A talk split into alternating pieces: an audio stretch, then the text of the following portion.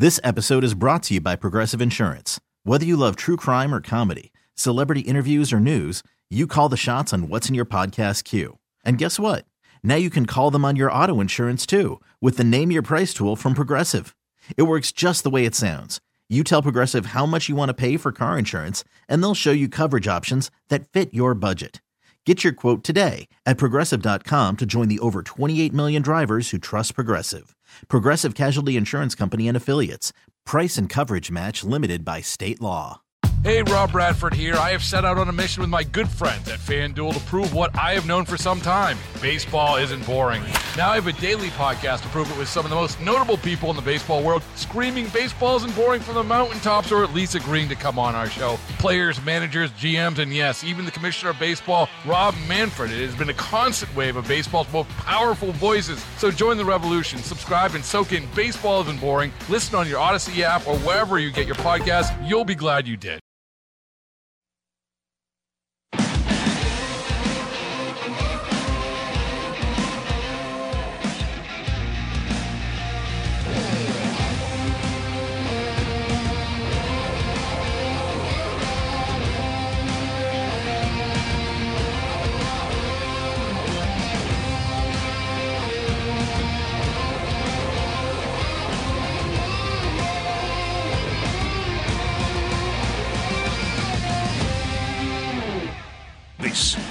Is One Bills Live, presented by Kaleida Health. We are hour number two on a Buffalo Victory Monday. Chris Brown, Steve Tasker with you. And as we are usually joined on Mondays by none other than NFL Network analyst, resident member of Bills Mafia, Michael Robinson, who was tweeting furiously yesterday during the game. um, how we doing, Mike? Another win in the books here, another division win. It's four in a row, and they're still atop the AFC. It's a good day. It's a great day. And you know what, guys? What a great win, right? Where you, you, saw some things that we need to work on, but we still got the win. Those are the best wins in the National Football League. I don't like blowouts, right? I like I like wins where we, you know, we win, but we don't necessarily look look the best. We can work on some things, right? Keep guys humble and grounded and continue to work for a championship. Man, I love what I'm seeing out of these Buffalo Bills, especially out of Josh Allen. Yeah, and Josh, he got off to the offense got off to a really slow start, like offsides mm-hmm. penalties, holding penalties, some incomplete passes, having really struggling on third down. Uh, they looked, and I said it earlier in the show, looked like they were off for 10 weeks, not 10 days, because they were a little rusty. And then after he ran and flipped over those guys for a third and 16 conversion, he seemed to settle in, and, and the game got a little better for him. Absolutely. And, and again, I know we're a throwing team. We're a passing team. We're a five wide out team. But one of the top plays that I saw, and I think it was in the second quarter, maybe it was just straight up 22 personnel. Devin Singletary went for 16 yards.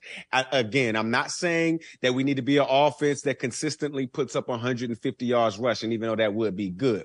But at the end of the day, you want to protect Josh Allen from himself. He's a big, strong, powerful quarterback to me, he's the best quarterback in the National Football League. To a lot of others, he's the best quarterback in the National Football League. And he can do so much, but sometimes he tries to put too much on his shoulders. If you have a running game that is functioning, that is uh, operating in situational football, you don't necessarily have to make Josh Allen feel like he has to put so much on himself. And then he can be MVP Josh Allen. All right. So let's talk about that a little bit more, Mike, because I feel like there are times where Josh's competitive fire almost gets the best of him. And what I mean by that is, you know, he's looking to get it all in one play instead of just keeping the offense on schedule. And I thought yesterday against a what I would call a top shelf defensive line of the Jets, staying on schedule was important because you don't want to be putting your offensive line in a situation where you're in third and long and they got to hold up against those guys because it it it proved problematic yesterday, as we saw. So, as a coach, like if you're Ken Dorsey, I, I, and I'm sure he built in checkdowns into the game plan, both in week nine and yesterday. How do you convince a guy with as much competitive fire as Josh to, hey, Let's just help your O line out. Let's stay on schedule. Let's check it down when it's there. Live for another down. Let's get in third and two and third and three. Stay away from third and 10 and third and 12. How do, how do you work that balance knowing the talent that Josh is and he can make the spectacular plays too? continually reminding him on the sideline, continually reminding him in the headset, continually talking to him. Hey, Josh, you never go broke taking a profit. Hey, Josh, touchdown, check down, touchdown, check down. That's how these things go. And uh, a lot of the older quarterbacks in the National Football League, they know this because they've had so much experience, right? They just keep taking what the defense gives you. And then eventually those big plays open up downfield. The issue is this, right? The issue is this when Josh Allen steps up to the line of scrimmage, you got, you know, Steph Diggs, you got Gabe Davis, you got Isaiah McKenzie, you got uh, uh, uh, Devin Singletary, you got Dawson Knox, you got all of these weapons, right? You see how the defense responds to your coverage dictator and Stefon Diggs, which this past game, Stefon Diggs had two guys looking at him almost every single play. And when he didn't have two guys looking at him, Josh tried to hit him, Josh hit him, right? And then you had Sauce Gardner, right, who's I ain't gonna lie to you guys. He's playing the best cornerback uh, play of any cornerback in the National Football League right now. I mean, it jumps off of the tape. You had him on Gabe Davis, right? And so it came down to Shakir. It came down to um, Isaiah McKenzie. It came down to those guys having to make plays. And if we want to be the championship team, I know that we can be in the playoffs, those guys are going to have to make plays because opposing defenses just aren't going to let Stefon Diggs continue to do what he's done all season. So as long as those other guys step up, as long as Ken Dorsey calls a game that maybe maybe the maybe those the plays doesn't have as many shots downfield, that's also how you talk Josh Allen into taking the check down. What do you think about, you know, the condition of the offense right now? I mean, and people are, you know, kind of they're kind of it sounds like they're looking for style points almost. They not only want them to win, they want them to win and win big and look good doing it. Um, and the Jet game, it was an ugly game. Bad weather, slow start by both offenses, and you know Bills win go up by ten and end up winning by eight, or go up by eleven, and end up winning by eight. So, uh, you know, what's your thought on where the Buffalo Bills offense is right now and going forward in this last month? Yeah, um, again, situational football we got to get better in, especially when it comes to those short yardage situations, because oftentimes the short yardage run play is to run Josh Allen around the edge, whether it's a quarterback sweep, whether it's a quarterback counter or something like that. But it's very powerful to an opposing defense when you can line up 22 personnel, 21 personnel, which is base personnel, 23 personnel with three tight ends and two backs, and be able to just line up and push people off the ball and run the football to go along with that passing game. You know what I'm saying? I love the the condition of the offensive line. I thought Dion Dawkins, I just posted on Instagram how he just completely forklift 91 on Josh Allen's uh, touchdown, touchdown I think run, the yeah. offensive line, I think the offense is good. But to your point about the style points, for whatever reason, our society is like that, right? Just a win ain't good enough. I got to win by three touchdowns. I got to totally dominate. Look, the Jets, and I think Josh Allen said this after the game, this is a divisional opponent. They know us. And let's be honest, guys, the Jets have a championship defense. So when you talk about the Jets in this division going forward, you know, in years to come, the Jets, I'm gonna be that's one of those teams I'm gonna be scared of in the AFC East. Let's uh, look at the Sunday night game because that involves Buffalo's next opponent, Miami. And over the past two weeks, uh, both DeMeco Ryans, DC for San Francisco, and the uh, defensive coordinator for the Chargers, whose name's escaping me right now, both drew it up really, really well. Um, and Tua was flummoxed, to say the least. I mean, he's three of 17 passing at halftime last night they can't get a dang thing done. And look, I know that every defensive game plan starts from the inside out, but they flooded the middle of the field with defenders, the Chargers did. They rendered Jaylen Waddle a non factor in this game and challenged Tua to throw it outside the numbers, and he had all sorts of problems. I know some guys say, ah, blueprint, schmooprint, but is there a blueprint out there based on what San Francisco and the Chargers did the last two weeks to slow down that high powered Dolphins offense?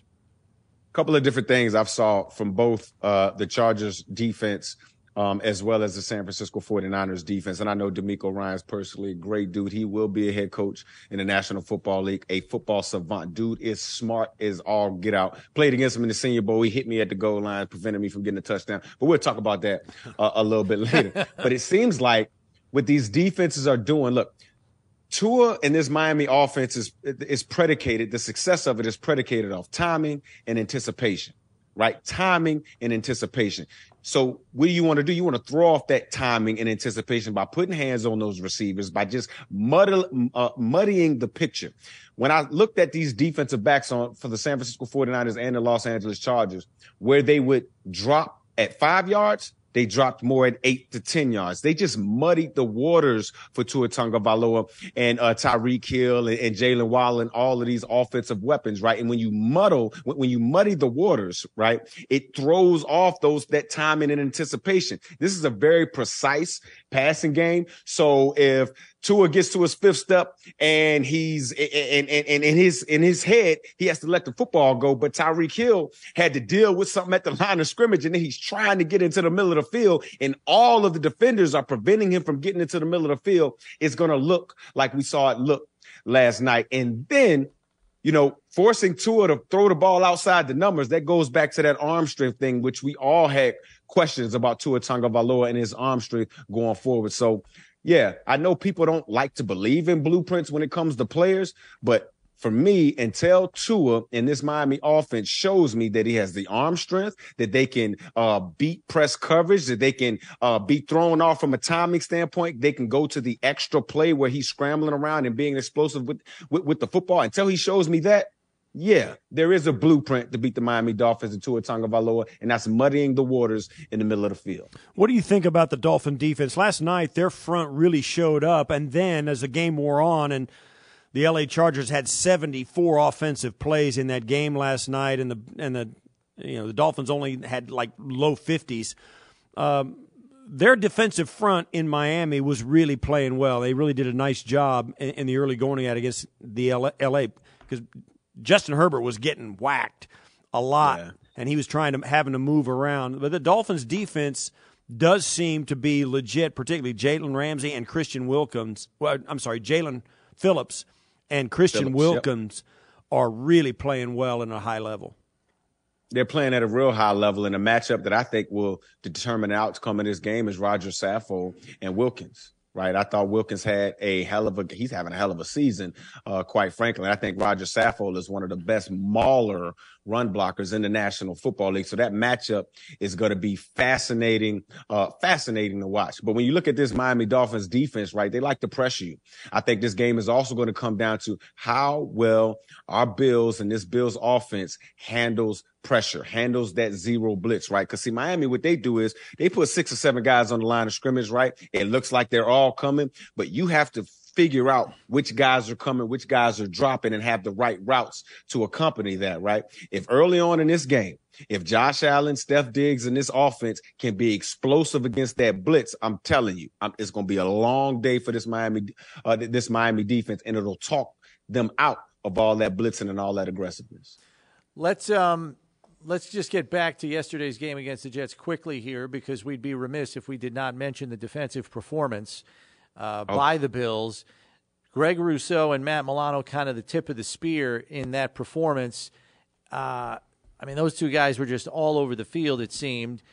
Rousseau now with a single season high seven and a half sacks. He's already eclipsed his five sacks from his rookie season. Um, maybe just the, the development of his game that you've witnessed in, in the film that you've watched, and then Milano continuing what has been an all pro season yesterday. Well, first of all, with Gregory Rousseau, Boogie Basham, um, Epenesa, uh, you can see the influence of Von Miller, especially when the ball is coming at them and they're playing the run. See, Von is not a big guy, right? So Von always played the run when the run came at him as being a slippery guy. I used to hate trying to block Von Miller on the edge of a defense because he was so slippery. He didn't want to have to deal with you. He didn't want to di- have a physical altercation with you. And you can see it in Gregory Rousseau's game playing the run this year. You can see it in Boogie Basham's game playing the run this year. And I thought both of those guys did an excellent job. Daquan Jones, Ed Oliver. It starts there, guys. It starts at the defensive tackle position. They could not be blocked one on one. They could not be blocked one on one. And if they continue to play like this, they will continue to have an all, all pro types of defense. And now I want to get to my guy, Matt Milano, because I really think he's having a special season, guys. And I'm not just saying this because I'm a Bills Mafia fan. I'm a Bills fan. No, like this dude literally talked Mike White out of four or five passes just by his body position, just by his presence. There was one run he stopped right. He had to fill the opposite A gap because y'all had a middle dog cross blitz on him. He filled the A gap, spinned out of it, and was in a position to catch the back as the back cut back on the inside zone. Um, he can sack the quarterback. He has sacks on the season. He has forced fumbles on the season. Every discipline of defensive football, Matt Milano affects this game. To me, like I said before, he's the glue of this defense. He can rush the passer, he affects pass coverage and everything. He's an all pro. I mean, he is. He allows Tremaine Edmunds to play just just to go crazy and headhunt and hit anything moving, which who I think as he returns, he's he's starting to play a lot better. Just Matt Milano, I can't say enough about him. Uh, he's probably the most important uh, uh, part of this defense, absent uh, Von Miller. And I'm just excited to see this kid continue to have an all pro season. And if he doesn't get all pro, it should be criminal. I want to ask you too about the coaching style of Sean McDermott and Leslie Frazier, and of course Ken Dorsey. These guys, we saw them two weeks ago, or not two weeks ago, but Thursday game, Thursday night game in New England. They just strangled the New England Patriots. They weren't up big; they were up uh, two scores, but you just had no chance. The the the feeling of the game was that Patriots had no chance to get back in that game because of the quality of offense and the style of offense the Bills went to and the way they played defense in that game as well. And then, of course, against these Jets, the Bills' defense was banging Mike White all over the field, and Josh Allen. They got up. They got up two scores, and it seemed like they kind of did the exact same thing. They just started to squeeze the life out of that game, and the Jets just ran out of time and opportunities to win it. Um, what do you think about that type of game management from the coaching staff and the play selection, not only from Leslie Frazier, but also Ken Dorsey? Well, first it starts with Brandon Beane, the guy who went grocery shopping that has all the right ingredients in this championship soup that's being cooked up right now by Sean McDermott.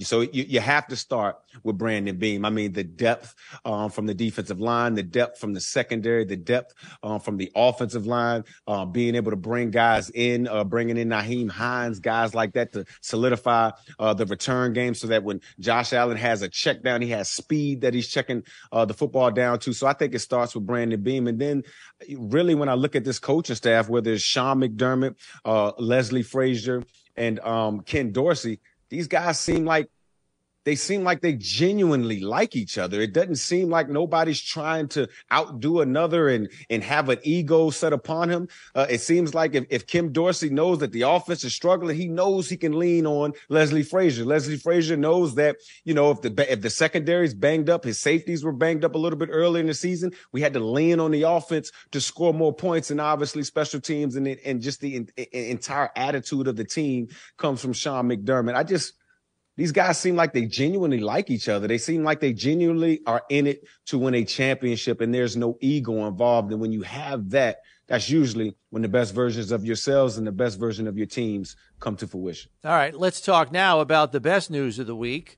You got yourself in the travel party for the NFL Network aired game on Saturday night, Dolphins at Bills. And uh, I- I'm going to tell you, Mike, pack pack your boots and get your snow okay. gear out. There's a lake effect snowstorm possibility on Saturday night. 60% chance as it stands right now. So keep your weather app open this week and make sure you pack accordingly. I cannot wait, guys. So this how important this game was to me, guys. First of all, I was supposed to do Thursday night football in Seattle for the Mike Robb Bowl. San Francisco 49ers, they drafted me, right? right? I won a Super Bowl with the Seattle Seahawks, right? right? And I was going to be in Seattle to raise the 12th man flag, right? Getting the, getting everybody hype on Amazon Prime, all of that, right? They told me some weather was coming. I talked to the network. I knew we were going to be in Buffalo. They said it was an eh, there was a chance I could miss flight, miss my flight, and not get into Buffalo. I said, "The hell with the Mike Robb Bowl, man! I got to go see Josh Allen. I got to go see this Buffalo Bills Mafia and the Bills Mafia up close and personal at Highmark Stadium. I'm interviewing Josh Allen tomorrow. We'll we'll save that for Saturday. But at the end of the day, guys, I'm pumped up. Fans scream loud. Bring your tables out. I just might jump off, jump off, and jump on a table. I can't wait.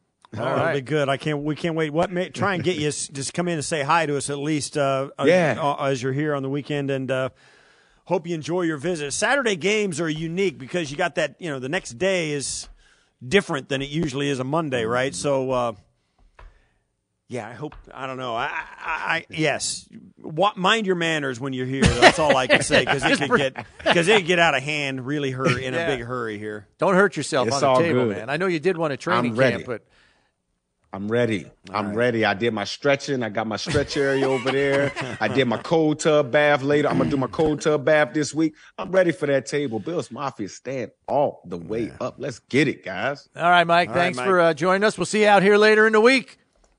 Thank you, guys. Let's get it. See you guys later. All right, that's NFL Network analyst Michael Robinson joining us as he does every week to talk the latest Bills you know, matchup. It's it's probably. I mean, it's probably a, in the big scheme. It's probably a good thing that the weather's going to be really, really bad. Because if can you imagine if it that's was called seven, karma, Steve. Yeah, right. If it was seventy-five and sunny this weekend for a Saturday night game in Buffalo, that's never happening. That is that is the that's a perfect storm right there. Right now, 60% chance of snow on Saturday night. The low is 28 degrees. I don't have a wind forecast yet, but I can look it up when we take a break. Um, or if you want to hit up weather.com or something and get the 10 day forecast or the end of the week forecast, that's fine. Uh, but there is a there is an opportunity brewing for another lake effect snow event. Uh, there is going to be snow or at least a 60% chance of it on Saturday night. We just don't know what the severity level is in terms of right. the snowfall rates, the snowfall accumulation amounts. So we'll have to wait and see on that. The other thing that we didn't even talk to Mike Robb about was the Dolphins spent the entire week out on the West Coast. They lost both games. They probably touched down in Miami at about 6:30 in the morning today from last night's game. Tyreek Hill has an ankle injury. Their running back Jeff Wilson has a hip injury. He did not return. Tyreek Hill kind of managed his way through the game. So they're they're back in Miami and before they know it they're going to be traveling on Friday. Right. So they they got a short week. And I told they're losing this, practice time on the field. And I told you this. Think about it. They were in the, on the West Coast for a week, so you show up. yeah. So can you imagine being a guy with a wife and family, or a girlfriend, or whoever you're living with back down in South Florida? You're gone for a week, and you flop down at like 6 a.m. this morning after being gone a week. Want to do nothing but go to sleep. Got to go to work. Don't have time. You know, you got stuff. You got to you got to get your mail. You, got, you know what I mean? Stuff like that. It, it gets in the way. Well, you've left your significant other with full responsibilities, top to bottom, and on they the to-do list for the right. last seven days. So what happens when you land? Actually, you go, the last hey, nine days. Right, and so when you land, you got to say, listen, hey, glad you're back. Pick up the slack here, bro. you know. Yeah. I mean, I, maybe your wife's different than mine. Uh, let no. you go take a nap when you get back from a week long vacation. Yeah, probably not. No. So I, it's it's going to be a rough week for Miami, and I'm not saying that you know they have no shot at playing well, but man, oh man, it's a tough. I've you know I remember doing it. You come back and man, man, man, oh man, it's a belly flop getting back into your normal life after being gone for a week out on the West Coast. And you said you know I, I got some weather a weather thing here. Saturday, yes, 25, low of 17, high of 25, 24 percent chance on this app, and its weather is uh, wind is southwest at 12 miles an hour, which is okay crucial because the wind is the that's manageable is the wind. issue. Um, high of 25, overcast, cloudy skies, low of 17 at night. Um, 73% humidity. so yeah, moist snow. air uh, might snow. Moist air is yeah, that usually at 17 degrees precipitation. Yeah. yeah. Moist air and 17 and, degrees. And not only that, the lake is still pretty warm. They said the lake's going to be somewhere in the mid 40s. Yeah, southwest which is which uh, caters towards snowmaking. The southwest wind. Hey, Rob Bradford here. I have set out on a mission with my good friends at FanDuel to prove what I have known for some time baseball isn't boring. Now I have a daily podcast to prove it with some of the most notable people in the baseball world, screaming baseball isn't boring from the mountaintops or at least agreeing to come on our show. Players, managers, GMs, and yes, even the commissioner of baseball, Rob Manfred. It has been a constant wave of baseball's most powerful voices. So join the revolution, subscribe, and soak in Baseball Isn't Boring. Listen on your Odyssey app or wherever you get your podcast. You'll be glad you did means it's coming right up through uh, the south towns here. So we'll see. Um, that's what it looks like right now. I'm sure it'll change a couple of times between now and Saturday, but yeah, it's gonna be it's gonna be cold. Yeah, it's gonna be cold. All right, we are going to take a break here. When we come back, it's time to go around the locker room as we hear from some of the players that maybe didn't make it to the post-game lectern in the media room last night. We'll pass some of those along to you next here on One Bills Live, presented by Kaleida Health. It's Buffalo Bills Radio. All right, back here on One Bills Live on this Bills Victory Monday. Chris Brown, Steve Tasker with you, and it's time for Around the Locker Room, presented by Connect Life, your blood and organ donor network. And we begin with Josh Allen, who offered some commentary, not only on the fourth and one call that worked to perfection, getting the Jets to jump off sides, but the touchdown pass that both involved the Bills tight end Dawson Knox. I thought it was a heck of a call, and I'm just glad we got it. That's uh, those are the good ones. I think we scored on that drive too. So, did we? Yeah. Yeah. That was my follow-up the touchdown to Dawson. Yeah. Yeah. Again, uh, guys doing their job. Um, he gets a guy to to jump off sides and ends with the touchdown. And obviously ran a heck of a route and made a a heck of a Superman heroic performance type dive there to get in. So um, again, guys just want to you just want to win football games here. Yeah, I mean, you got to love it when a play call like that works as well as oh my mean, gosh, they didn't get him to jump. Guy took a flying leap over the line of scrimmage they bought it, man. what can you say? Hook, line, and Hook, sinker. line, and sinker. My man. favorite part were going nuts over that. That was great, and that's always so fun when you. When so, so I don't know if our guys in the control room have this, but I saw it on Twitter last night. Not only was Dawson Knox celebrating, giving guys high fives. Did you see Isaiah McKenzie after C.J. Mosley jumped off sides? I did not. He is literally getting down. He is like dancing and doing like the first down oh, signal is he on, on the, the, field? Yeah, he's on the field. Oh, oh he's on the field. He's lined up. There he is. Watch, watch, watch Isaiah McKenzie here. Our MSG viewers are watching this. He is so excited about this. It's like a Trey White first down. Good job, it guys. Fe- listen, oh when you, my god, when you absolutely I am not surprised at when all. you get them on a discipline, hold your water play. When you yeah, you trick them it feels so good because it's you know it's it's not a hard play. No, you don't have to do anything. Yeah, all you have to do is let them make a mistake, and it just feels so good. That had so to, that had to grind Robert Saleh's gears like nothing oh, else, man. especially when the fresh set of downs winds up in a touchdown for the Bills. It's just like, yeah. yeah. He gotta, he's not going to be having fun watching that in film today. Uh, other people who turned in good performances on the defensive side of the ball would include one Daquan Jones, who I will submit has been a horse for this defense this season. He has been from front to back a horse for that defensive front uh, and just seems to show up at the right times. Got the fumble recovery after the sack strip by Greg Rousseau yesterday, led to a field goal. Here is Daquan Jones on the play of the defensive line and how they had an inspired performance after learning just this past week they've lost Von Miller for the season. It's tough when you lose a, a player like Von, obviously, right? And um, but at the same time, we're all very conf- confident in our ability to go out there and, and affect the passer and, and, stop the run. And um, just to see everyone this week, kind of like you know, put the extra effort in and go in the and, and watch more film and stay longer and just do the little stuff right. Uh, I think it showed up a, a lot today how much of a confidence builder is to see the results, reap the rewards of the work, and, and see one week in, or I guess two now, how you guys can look without Von? I mean, it's huge. I mean, I, I, I, think it gives everyone, again, this confidence going into next week and knowing that we can go out there and do this, especially for the young guys. And I'm just happy they all went out there and played well today, and, you know, we got the win, and now on to Miami. On to Miami. Um, he's just been a rock solid presence. I think he's maybe the most underrated offseason acquisition on the roster. Um, yeah. I think he's been dynamite. I mean, he's been one of the most been good. consistent players in that front seven. and he's been available. Yeah.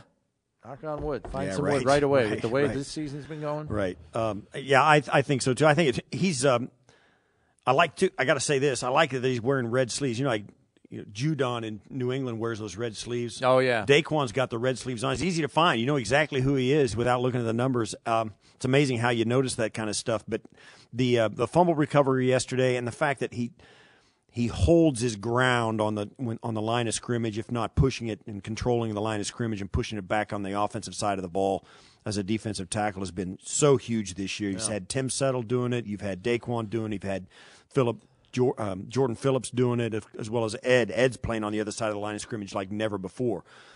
Just an an enormous difference for this defense everywhere. Uh, not just for those two inside linebackers, but also for the ends coming off the edges. It's those guys down inside have been a big difference. I noticed Tim Settle multiple times yesterday, just getting penetration, tackle for loss, uh, spilling a running play wider than the Jets had it designed, you know, and then the linebackers just get up there and clean up.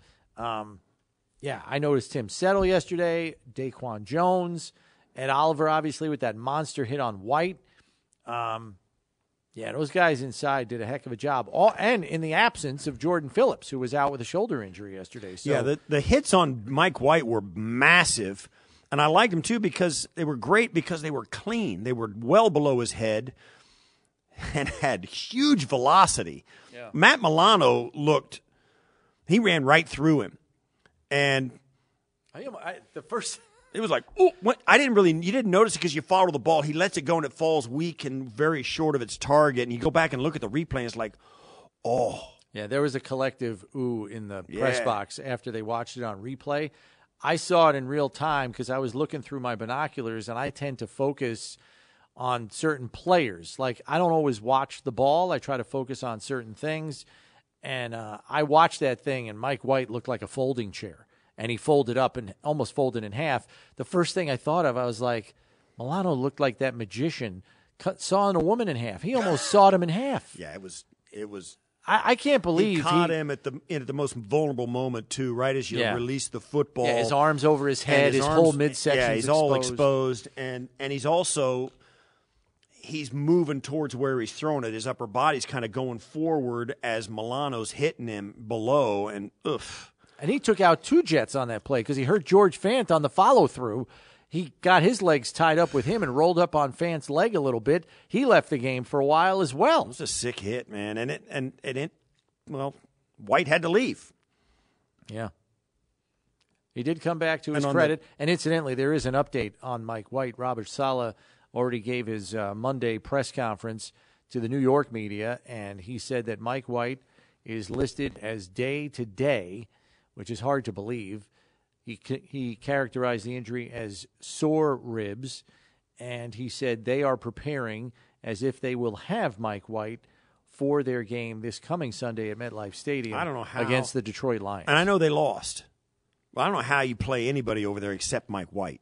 You're not going back to Zach Wilson. You're not going to let Joe Flacco on, on the Yeah. field. Mike White is, to me, their only option, certainly their best option. Uh, they, that guy's got to be ready. Here's the advantage, though, when you do play Mike White, because if your coverage can hold up on the back end for those first two seconds of a play, you know where Mike White is going to be. I mean, he operates from the pocket. Very rarely does he move and, as we've said, even with Greg Cosell when we've had him on the past two weeks, make a second reaction play. He is not a guy that's going to make plays off script. Defensive players know where he is going to be. It's going to be in the pocket. I mean, he didn't even step up in the pocket a whole lot. Uh, he drops back, and that's where he is. That's an advantage for defensive players when you know where the quarterback is going to be. And the Bills will have that again this week with Tua because he doesn't move around a whole lot. Yeah, he did a nice job. Tua did a much better job last night of avoiding pressure. He ran for a couple of first downs, and they noted too, and, and rightfully so. He was probably very reticent to run the football over the last month and a half since he was had- Concussed. concussed. once. Uh, finger quotes.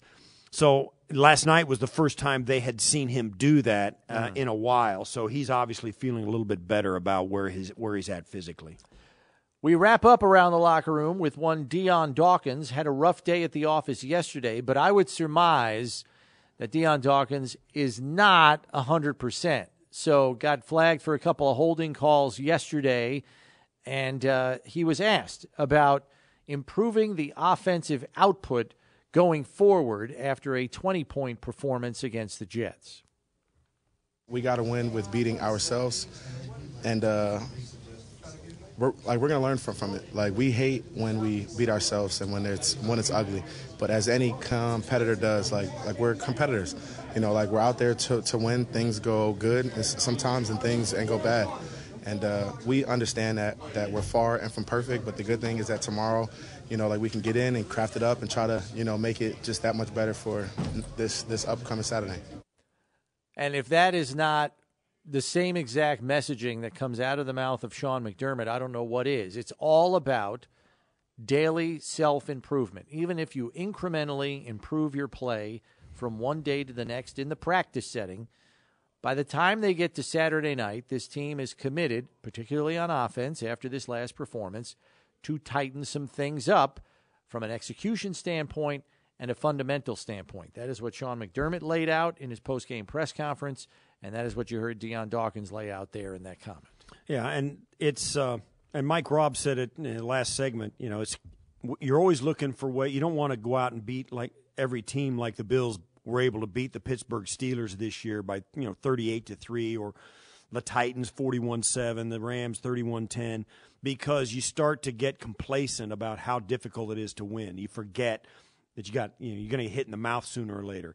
Um, wins like this are good to keep. It keeps guys heads down, and their noses on the grindstone, and they just trust the process.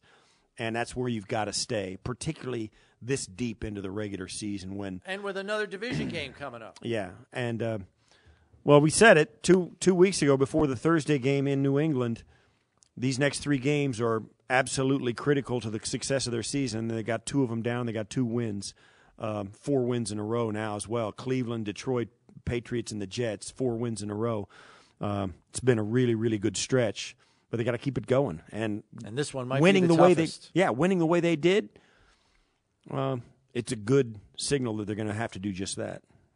We will take a break here. When we come back, we're going to discuss another team that kind of had wins of this variety that everybody expected to be a juggernaut and wasn't. We'll let you know who that team was in the 2021 season next here on One Bills Live, presented by Kaleida Health. It's Buffalo Bills Radio. All right, back here on One Bills Live, Chris Brown, Steve Tasker with you. We will pass along to you that uh, head coach Sean McDermott will probably address this to some degree um, when he addresses the media later this afternoon. But ESPN's Jeremy Fowler is reporting that the Bills got positive news on right guard Ryan Bates. Uh, as you know, he left the game with an ankle injury yesterday, did not return. Greg Van Roten came in for him and played the rest of the game.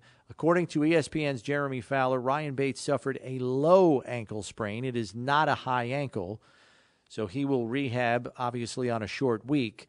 But the good news is it's not expected to be a long term issue, as we've seen with Jake Kumerow, Right. with Greg Rousseau, who missed a couple of games with a high ankle. So, low ankle sprain is the diagnosis for Ryan Bates, according to ESPN's Jeremy Fowler. Uh, in an effort to revisit the victory by the Bills yesterday, which for some people didn't have enough style points to be satisfied, I will submit this to you, Steve, and tell me if you can kind of go along with it to a certain extent. The Bills uh, have won four games in a row. Each passing week, their point total has dropped 31, 28, 24, 20. Wins throughout, nonetheless. And people are like, ah, this isn't the same Bills team. I'll tell you right now, everybody in the Bills locker room would tell you, yeah, you're right, it's not, because it's a different year. And that's what Coach McDermott says. Every year is different. There was a team that was kind of notching wins, not nearly as impressive as they had the year prior. You know what team that was last year? It was the Kansas City Chiefs. Oh yeah. Remember through the regular season they were just kind of they they beat the Cowboys 19 to 9. They beat the Broncos 22 to 9. They beat the Chargers 34-28, tight game. Um, lost to Cincinnati 34-31 and then won their season finale over the Broncos 28-24. Then they got to the postseason. Ripped off 42 against Pittsburgh and and beat them beat the Bills in overtime with 42 points before falling to the Bengals in the AFC title game. I guess my point here is I'm not saying the Bills are disinterested in regular season football. They're just finding a way in some cases to get through it and get the yeah, win. Yeah, I think that's too. That one of the things about it is you, you would, got- you, would you kind of compare those two a little I- bit? I hate to go down this road because it doesn't it doesn't shine a very good light on maybe what I'm about to say. But I, I know back in the day when this old guy was doing it, we had so many of the exact same guys on the team that they had this burning desire not to go on the road in the playoffs. And certainly Steph Diggs and Josh Allen and you know Milano and Edmunds and all these guys. They Guys that have been here for a right. while. But Saffold and Quessenberry and Settle and you know Jordan Phillips and the rest of the guys. You know, there's a ton of guys on this team and the all the rookies. You know, there's a ton of guys on this team that are like, man, I'm just happy, man. We're gonna we're in the we're gonna win the division, right? Uh, I don't know that it permeates every single guy in the locker room this home field advantage thing like it does the guys who went through the 13 second game last year and through the game bef- the year before that when it was the AFC Championship game. Um, or even the year before that when the- they that's right. dropped a 16 to 7 lead That's in right. Houston. Um, so there's a lot of there's some guys on this team that have that know that man, home playoff games are a gift. Uh, you know, ask the Colts and the Patriots and the Baltimore Ravens how tough it is to walk in here and win. Over the last three years, none of those teams could do it. Yeah, Bills are 3 and 0 in their own building in the it's important. But you, but like you said, and it's really true. We say it every year, and I said it at the end of last year after that 13 second game. It's too bad because this was a fun team, great team. It's gone. Yeah, it's not going to be the same. It's the gone, year. man. Daboll's gone. Beasley's gone. You know all these guys. You know Emmanuel Sanders is gone. Star Lotulelei. Star Lotulelei, you know, all these guys, and they go down the list. So it's a very different group of guys, even though you got a, you know, a lot of the same cast of characters at key positions, of course, but it's a different vibe, different voices, different, you know, emotion that goes through the, the locker room. So it's not like you carry, everybody in the locker room carries this scar tissue with them from year to year. Yeah. One other thing I wanted to mention with respect to the standings, which should not go unnoticed the Bills not only have the best record in the AFC at 10 and 3. Yes, the Chiefs have the same record, but the Bills have the head to head tiebreaker, as we've mentioned. Buffalo also has the best record in the conference. They're 7 and 2 in AFC conference games. Now, obviously, they have three remaining. They've got the Dolphins this week, and then they have the Bengals and the Patriots. But if the Bills are somehow able to win their remaining conference games, they would finish 10 and 2 in the conference. They're tough out, man. That is They're tough out. that's impressive. And, I, and well, Even if if they finish 9 be. and 3, It- Steve, It, in will be because they got if the the team that you got to worry about is obviously the Bengals sitting out there. Yeah. there. That's on the road Monday, Monday night. night football, and the Bills may well be favored in that game. And you never want to bet against a home underdog on a Monday night game. Yeah, they're tough, to Especially beat. a team that can put up points like the Bengals. right uh, now. They've got some guys hurt, but that's three weeks away. There's plenty Yeah. of time for them to get healthy. It that. doesn't look like Trey Hendrickson, though, is going to be back until the postseason.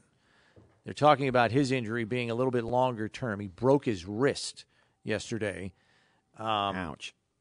And I, and I think it was even under friendly fire as two guys met at the quarterback. So him and his teammate met at the defensive quarterback. lineman.